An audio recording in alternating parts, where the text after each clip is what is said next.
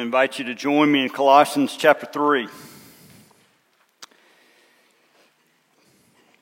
Started out this week thinking that we were going to be in verses 18 through 21. Your outline reflects that, but let's just treat it as a two week sermon. It won't last that long, but we'll deal with point one this morning and point two next week. There's enough here for us to deal with in the context of this passage and the context of the whole of Scripture. Within marriage and, and for the singles, we're going to speak to all in this text. As we do so, let us ask the Lord's blessing on the reading and preaching of His Word. Would you bow with me? Father, as we come to this passage, we ask that you would open our ears to hear from you. You would expose the ways in which we hear through the lens of culture. And you would draw us further into the knowledge of and love of Jesus. Do this, we pray. In his name, amen. Friends, this is the inerrant and infallible Word of God.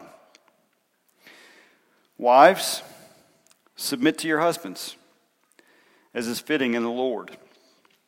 Husbands, love your wives, and do not be harsh with them. Children, obey your parents in everything, for this pleases the Lord.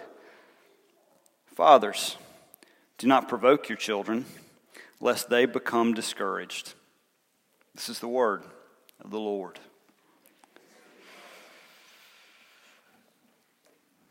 So, did they get your attention? Maybe hair bristle a little bit on the back of your neck? Why? Why might that be?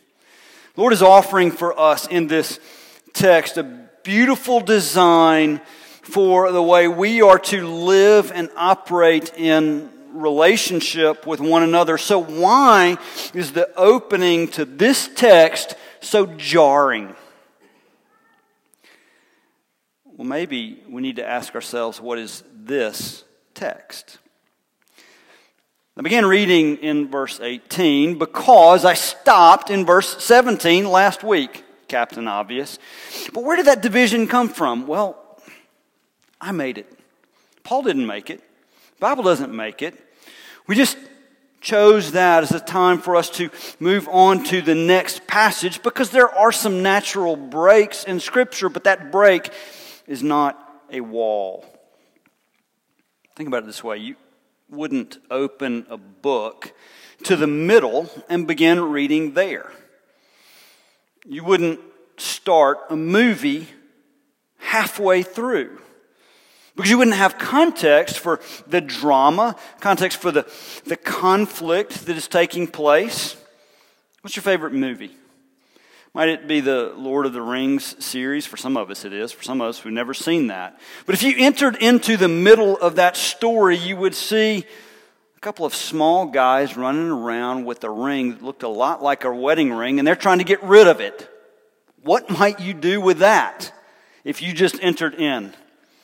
It might look like they're trying to cast off a burdensome marriage with a lot of evil ogres trying to stop them.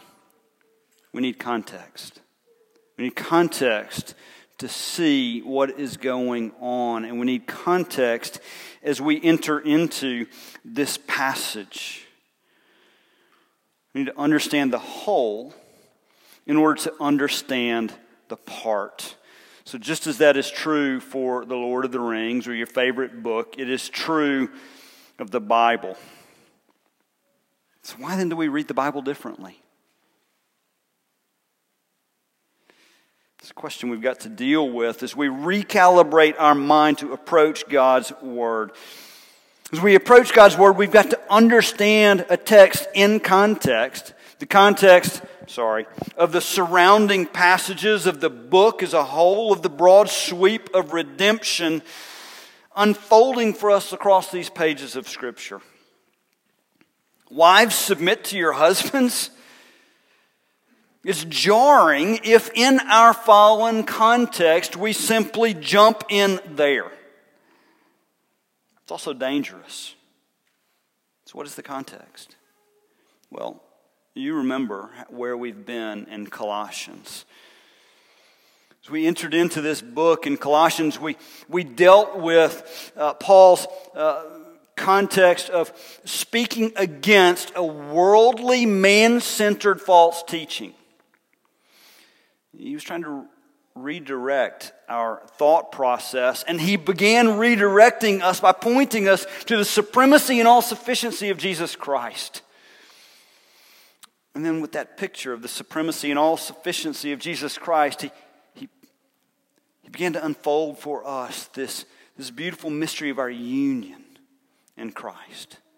Mystery that, that uh, called us to put off the old and putting off the old to, to live in a, in a blessed new unity within the body, and then to put on, as the holy and beloved of Christ, the new.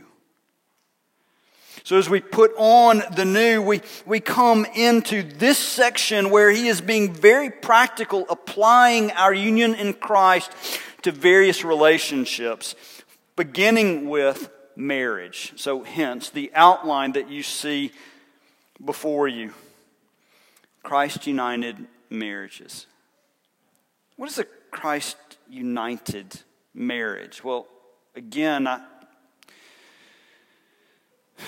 searched my, uh, my vocabulary trying to capture all that he is speaking of in this marriage. We, we might think of Christ centered as a more familiar phrase, and while that might certainly be appropriate, when I, uh, this is me, when I think of Christ centered, I, I think of Christ focused.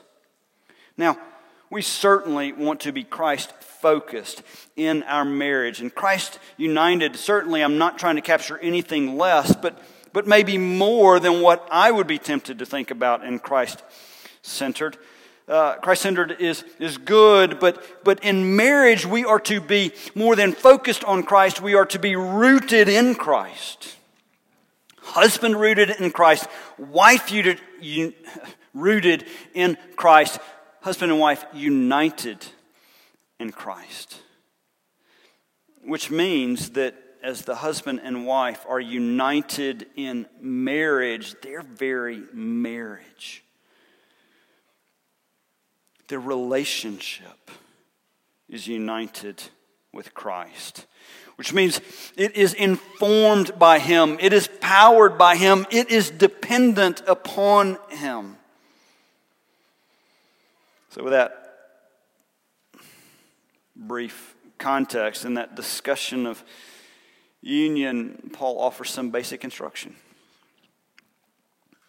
Some basic instruction that uh, we begin with in marriage, what I'm describing as a Christ united marriage. He's laying out for, as we begin to understand what he's laying out for us, we need to see that uh, this marriage is, uh, is one example of the relationships that he will continue to teach us about that form, um, well, we'll see it played out in various forms.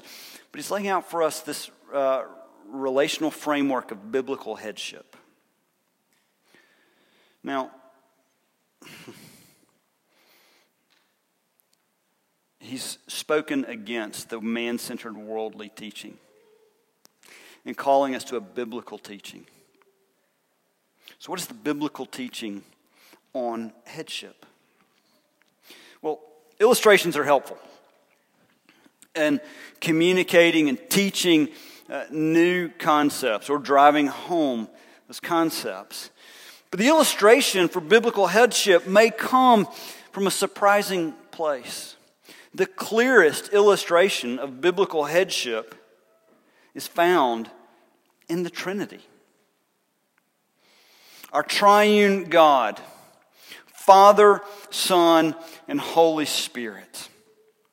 Let me unpack that for you a little bit. When, when you hear submit, what do you think? Oftentimes, uh, our, our, minds uh, think lesser. That the one who is to submit must be lesser than the one that they are submitting to. But I want to consider our triune God. Three persons, one God, Father, Son, and Spirit, existing in an eternal, loving union. And within that eternal, loving union, Father, Son, and Spirit exist with an equality of being and an economy of role. What in the world does that mean? Let's speak about an equality of being. Father, Son, and Spirit are the same in substance. They're equal in power and glory. Father, Son, and Spirit are on equal footing in terms of their being. One is not greater than, one is not lesser. They are equal in substance and in glory. It's the equality of being that is the model for our equality of being in marriage, but there is an economy of role. Even though Father, Son, and Spirit are equal in being, they have differing roles. The Son submits to the Father. The Spirit proceeds from Father and Son. There's an ordering. And yet, in this ordering, Father, Son, and Spirit have existed in an eternal union with perfect love, perfect respect, and perfect joy. We see this throughout Scripture, but it's explicitly uh, pointed out for us in 1 Corinthians 11 3. 1 Corinthians 11:3 says, "But I want you to understand that the head of every man is Christ, the head of a wife is her husband, and the head of Christ is God." Do you understand? It's telling us what we see in the rest of Scripture that the Son submits to the will of the Father, and the Son's submission to the will of the Father is a model for the wife's submission to the husband, for the church's submission to Christ. In the wisdom of God, He has ordained marriage, He has ordained family. And in this relational context, he has appointed the husband as head, a head among equals, to lead, to love, and to sacrifice with Jesus as his model. This biblical headship is rooted in creation, in Eden, in perfection. But we see it further played out in redemption. It's more than an illustration. More than the, an illustration, the Trinity is a beautiful model for our union in marriage and for the headship that is to exist within marriage. So, wives. With that background, Paul exhorts you to submit. Admittedly, even with that context, that that command, that exhortation, is, um, is terse to our modern ears, particularly when we enter in to verse, verse 18. But we need to know is that what Paul gives us in brief, that summary, he expounds upon more fully in Ephesians 5. To understand this call to, to submit, it is helpful for us to understand more fully what he says in Ephesians 5 and the roles of husband and wife and how they connect to Christ and the church. Go back later and read Ephesians 5. But here, see that the word submit is, is noticeably different than the word he uses when he speaks of children and parents. With children and parents, he speaks of obeying. It's a different word in the original Greek. And to submit uh, means more than simply to strictly obey, it is to bring oneself under the umbrella of authority. Wives, bring yourselves under the umbrella of authority of your husband.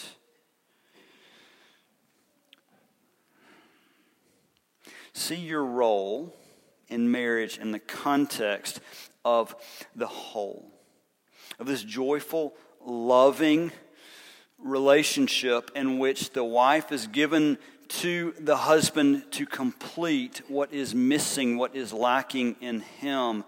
And in the context of that whole, with our triune God as our illustration and model, this call to submit takes shape maybe more beautifully in the context of dance partners. When you watch elegant, graceful dance partners, waltzing around the dance floor, you don't think in terms of the crooked, pointed finger telling the wife to submit. You think of a husband gracefully leading, the wife joyfully following, but more than seeing the individual, you see the pair. That's the picture. That's the picture that the wife is invited into when she is called to submit. So, to the wives, I ask are you submitting to your husbands? What does that look like? What does it look like for you to submit? Do you encourage his leadership? Do you affirm him privately?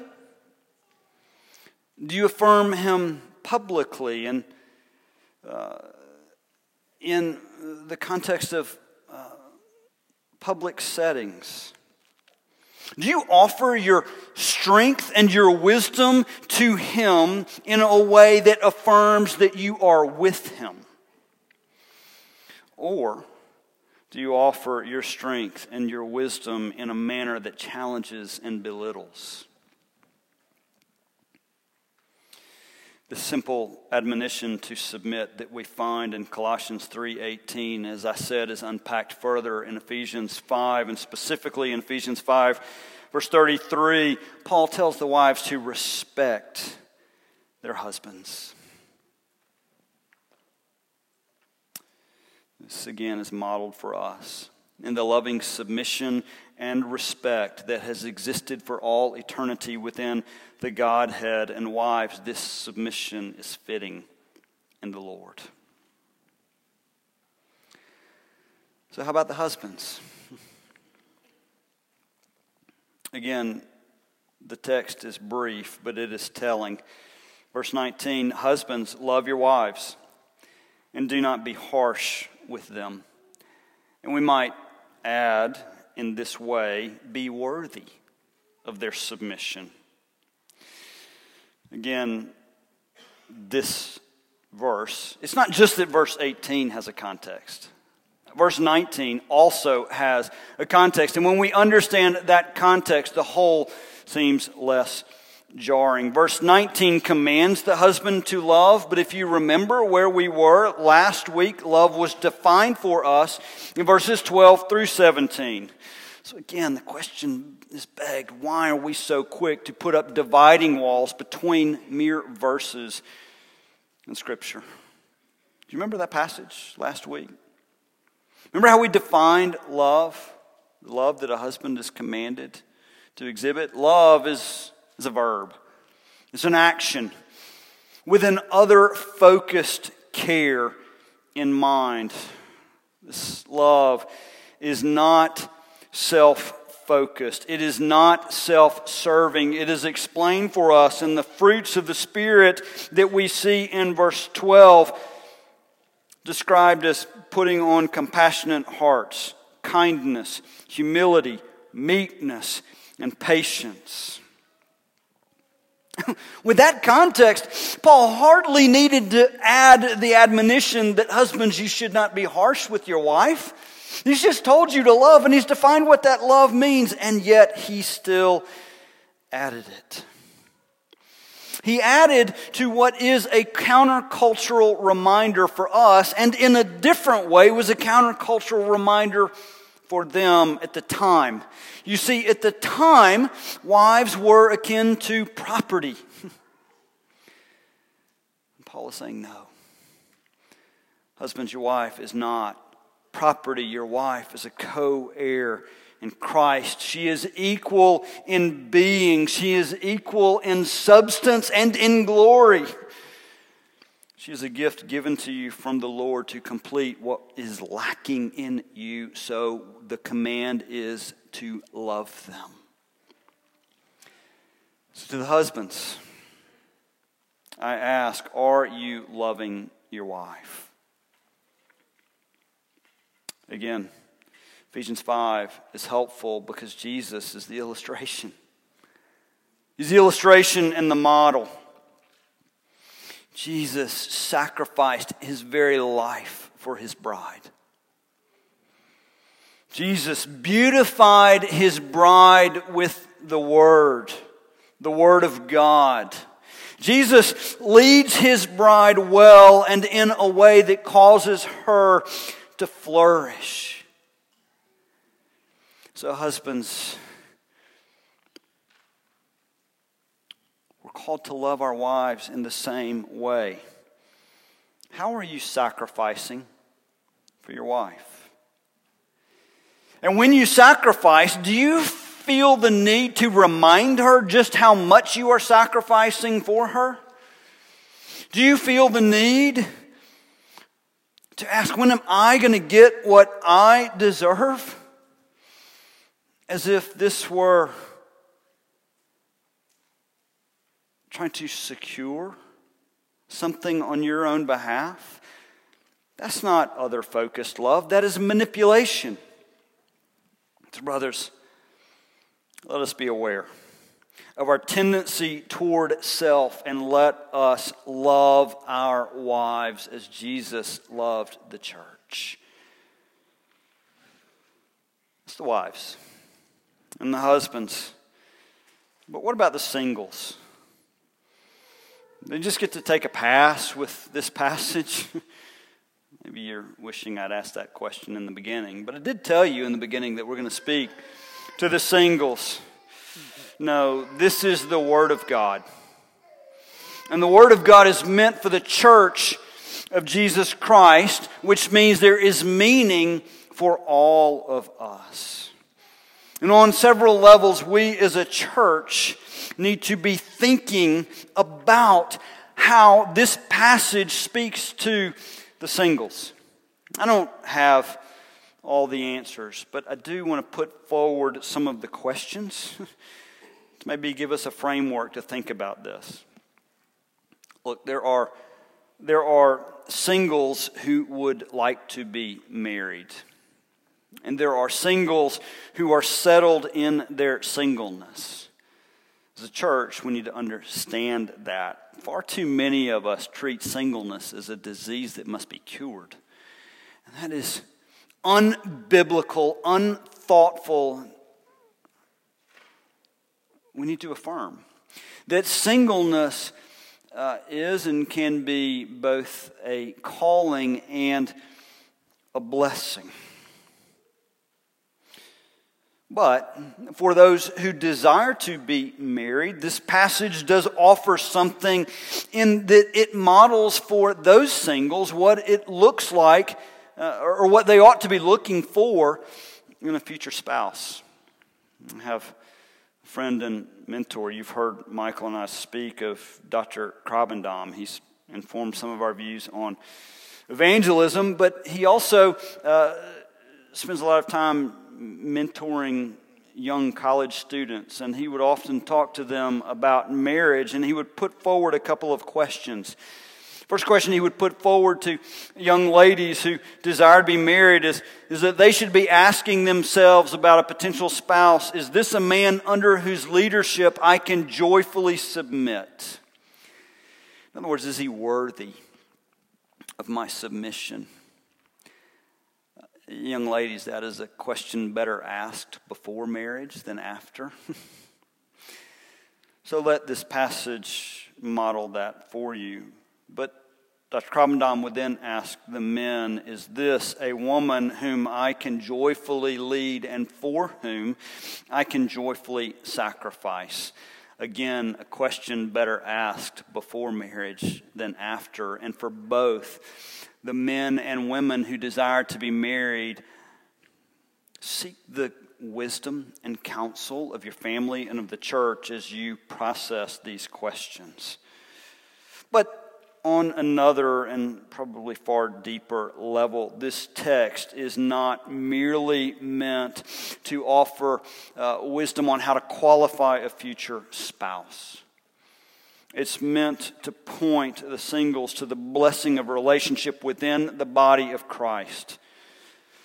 So, to the singles, I ask, how can this text guide you in finding relationships within the church? I don't mean a spouse relationship, I mean relationships with brothers and sisters in the body. What does that mean? Well, look, let's acknowledge that it looks different for different singles and it looks different at different stages in life. But the question before us is how can we bring our biblical masculinity and our biblical femininity to bear in the body of Christ.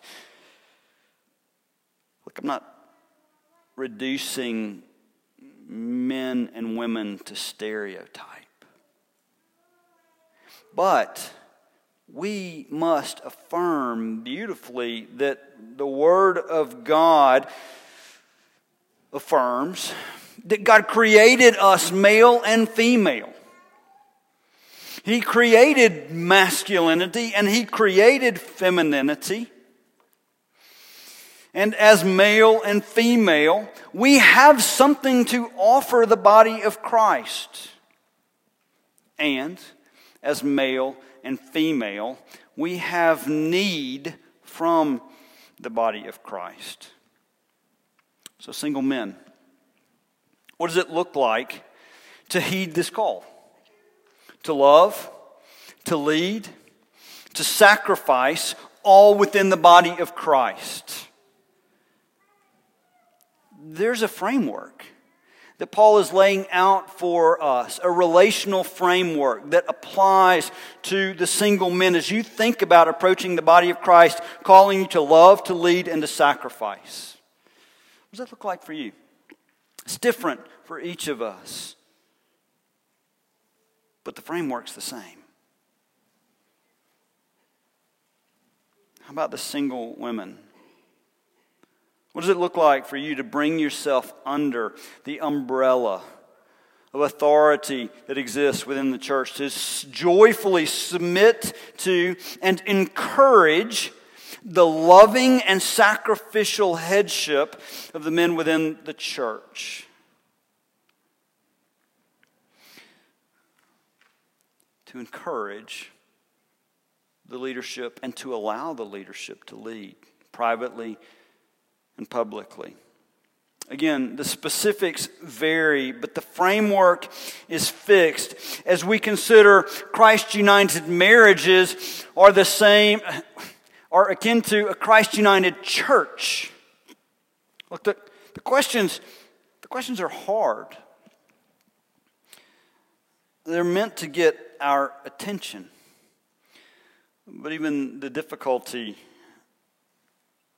of trying to work them out takes me back to the beginning.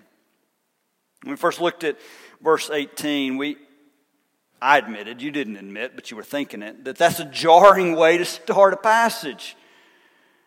But why? Why was it jarring to us? Might there be something in our resistance that we need to explore?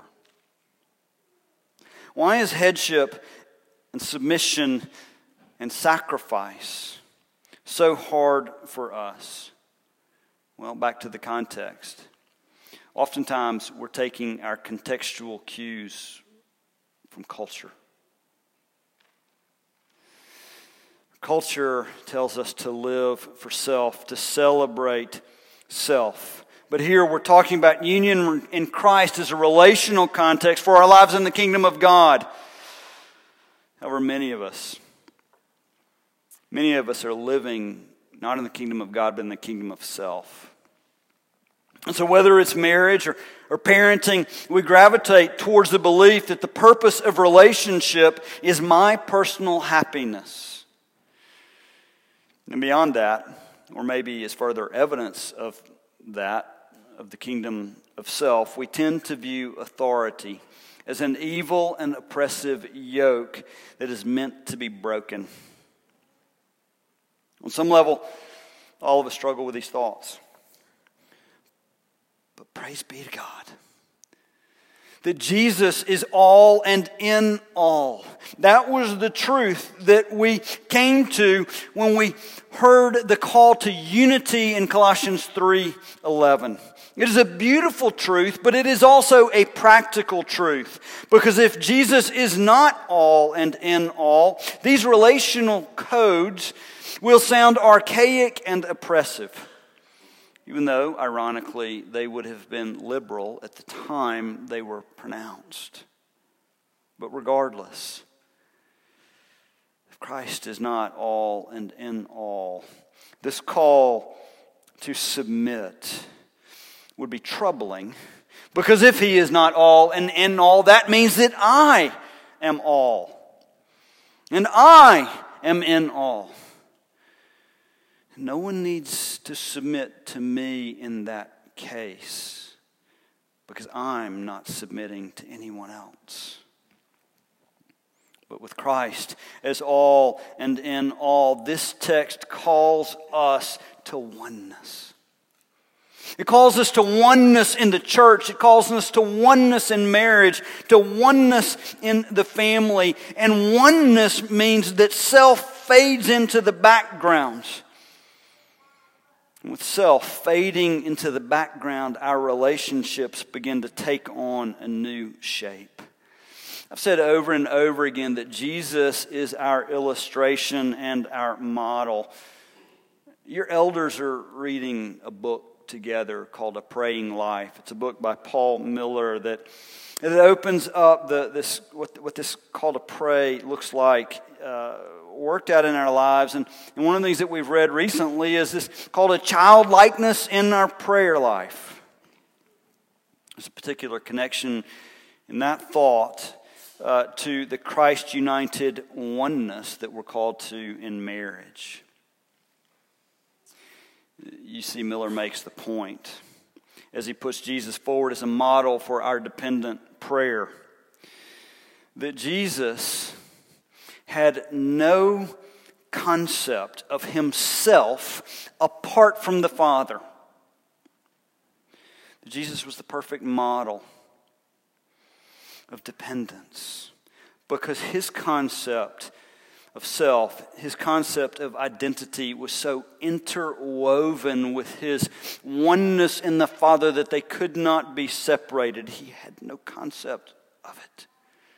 His focus in love was on the Father, and out of this focus, he willingly submitted to the will of the Father, going to the cross on our behalf. Friends, our submission and our sacrificial love find meaning in Jesus. So let us lift him up in our marriages, in our families, and in our singleness because He is worthy. And friends, let us lift up our groom because He, He was lifted up for us. Let us pray. Lord Jesus, oh, transform our relationships. Transform our, our marriages, transform our, our singleness for your glory. Work out this transformation so that we would further experience the blessing of union that you have given us through your death and resurrection. That we might know you and that we might know one another in you. Do this, we pray, for your glory.